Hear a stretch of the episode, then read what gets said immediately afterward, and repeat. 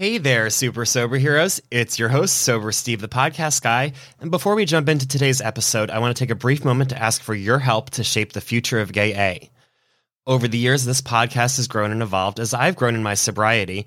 And recently, I've been investing wild amounts of time, money, and energy to find ways to level up this podcast so it can get heard by the people who need to hear it.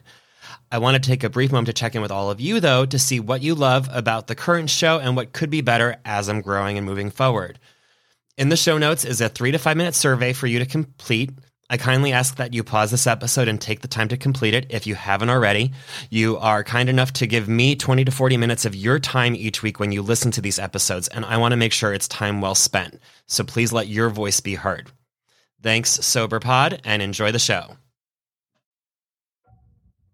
Hey there, super sober heroes. It's your host, Sober Steve, the podcast guy.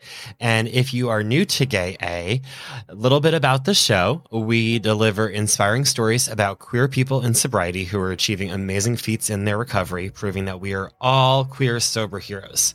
If you are looking for a safe space where all queer people, no matter their gender, sexual orientation, age, length of sober time, or method of recovery are valid, this is the sober show for you. If you are sober, you are a hero.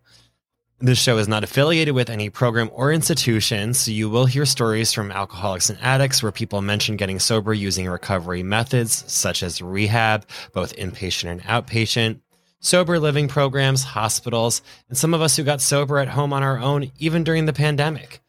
Guests may mention 12 step programs like AA, CMA, or mention other resources like Smart Recovery and other methods while accepting that no one answer is perfect for everyone.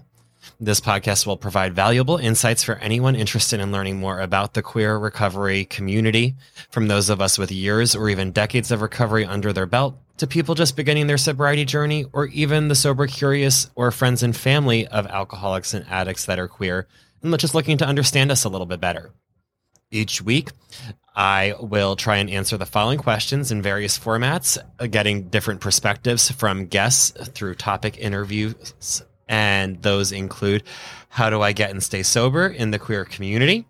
Can you have fun while being sober and gay, lesbian, bisexual, trans, or queer? What does a sober life as a member of the queer community look like? Where do sober, gay, and queer people hang out?